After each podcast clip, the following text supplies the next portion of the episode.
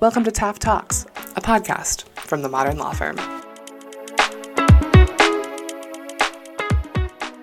In this ongoing series, Taft Talks Probate, Minneapolis private client partner Bob McLeod discusses hot topics and timely information surrounding private client litigation for trusts, wills, guardianships and conservatorships, and more.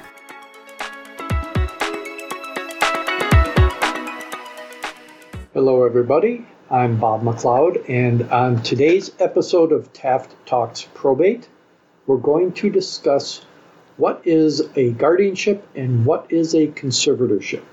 We're going to discuss the similarities and differences between these two important topics. So let's begin.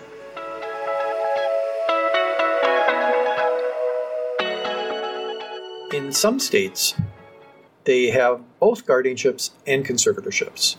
The primary distinction is usually that a guardian is appointed for someone who is deemed quote unquote incompetent, while a conservatorship is appointed for someone who lacks capacity. So let's break that down a little bit more.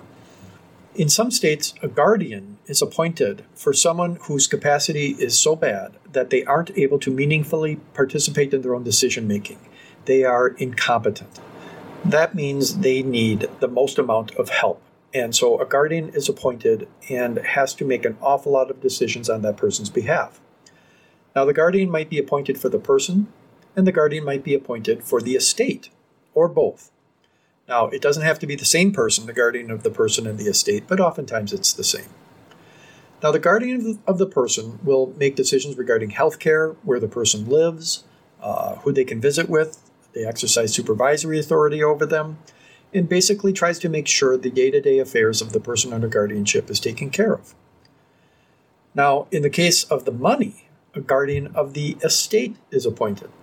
The guardian of the estate manages the money, collects the assets, accumulates the bills, pays the bills, negotiates settlements, sells real estate, maybe buys real estate, manages the investments, and everything else that a person does with their money.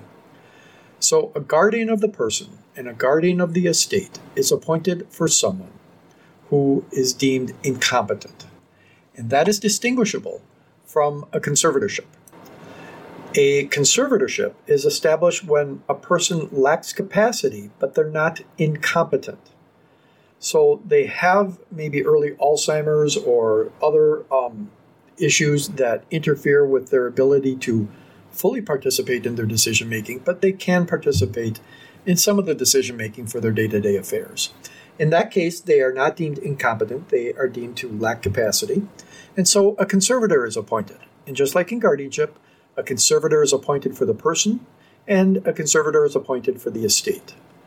Now, very often, the powers granted a conservator are less than the powers granted to a guardian because the person subject to the conservatorship is able to provide more meaningful input into their day to day affairs. And so, very often, the conservator has somewhat more restricted powers than a guardian. Now, a couple quick thoughts about nomenclature. In the old days, someone under guardianship was called a ward, and someone under conservatorship was called a conservatee or protected person. But the law is trying to get away from labels like award or conservatee, and they're trying to be a little bit more descriptive. So, someone under guardianship might now be described as a person subject to guardianship, and a person under conservatorship might be described as a person subject to conservatorship.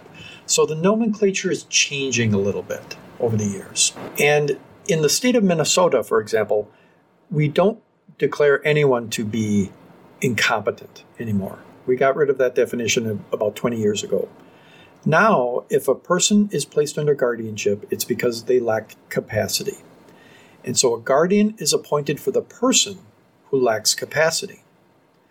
And if someone lacks enough capacity that they need help with their finances, then we appoint a conservator. But in reality, in Minnesota, if someone is put under current conservatorship, they're not actually declared to lack capacity there's kind of a little separate test to determine whether a person needs a conservator in Minnesota, but it's not technically a determination of lack of capacity. So while other states might have a guardian of the person, conservator of the estate, and guardian of the estate and conservator of the person, all four categories, in Minnesota we just have a guardian of the person and a conservator of the estate. Now, getting into the nuts and bolts of what a guardian and conservator does every day, day in and day out, and the types of things that make a guardian and conservator's life hard, we're going to be covering those things in future podcasts. So stay tuned.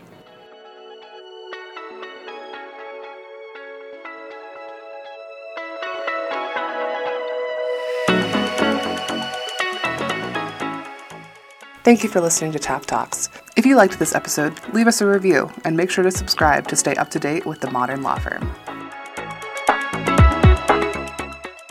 This podcast provides general information related to the law. Taft Talks is not providing legal advice and does not establish an attorney client relationship. The opinions expressed on Taft Talks belong to the individual attorneys on the program and do not necessarily reflect the firm's position. For questions and comments, please contact podcast at taftlaw.com. Additional information about Taft can be found at taftlaw.com.